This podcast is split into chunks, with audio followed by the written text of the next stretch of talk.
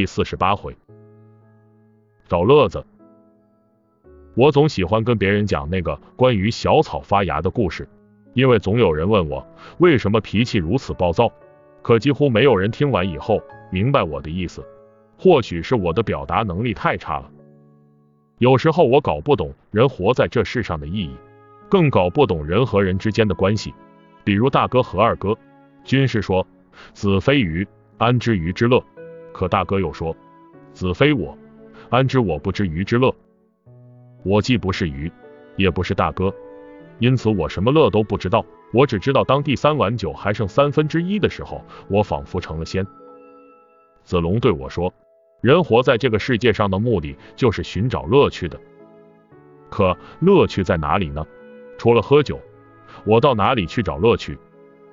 我看着子龙不辞辛苦的去山上采野花，准备送给他新泡的妞；我看着魏延跟黄忠勇不疲倦的斗嘴；我看着大哥和二哥相视而笑；我看着军师衣衫凌乱的被夫人推出门外；我看着马超面带微笑的与士兵聊天；我看着阿斗趴在地上观察蚂蚁。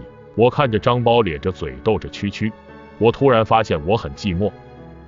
他们说寂寞是高手的一种境界，是那种天人合一举，是接着我独清的境界。可我不是高手，但同样寂寞。一个人独处时的寂寞不可怕，可怕的是我在熙熙攘攘的人群中感到了寂寞。我信步来到街上，漫无目的的走着，不知不觉出了城。又走了一会儿。看到前面有座独木桥，桥中间站了两个人，一个背着一捆柴，腰里别着把斧子，看起来是个樵夫；另一个则挑着一副担子，看起来像是个挑夫。两个人就那么面对面站着，一动不动，谁也不让谁。我觉得有点意思，便找了块石头坐下来，看看到底是谁先认输。一炷香的时间过去了，两个人的脸上都见汗了。又过了一炷香，身子都有点摇晃了。正在这时，突然一个人一路小跑的赶过来，冲那个樵夫喊道：“二郎，快回家，你媳妇生了。”那樵夫听完以后，身子没动，嘴上说道：“不行啊，爹，我眼看就要赢了。”却见后来的那个人走过去说：“来，把柴给我，我替你背着继续。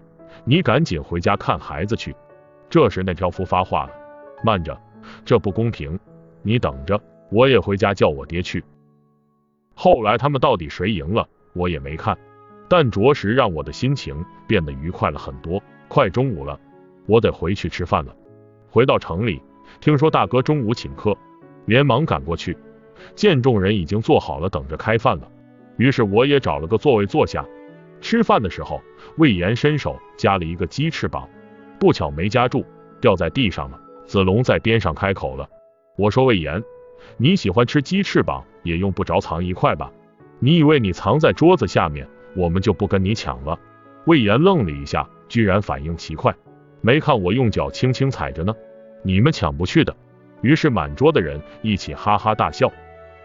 从饭桌上下来，我突然发现我的心情好的要命，于是明白，生活中总有一些乐趣等你去发现。你不可能每时每刻都快乐。但你可以努力把自己的心情调节到最接近快乐的那种状态。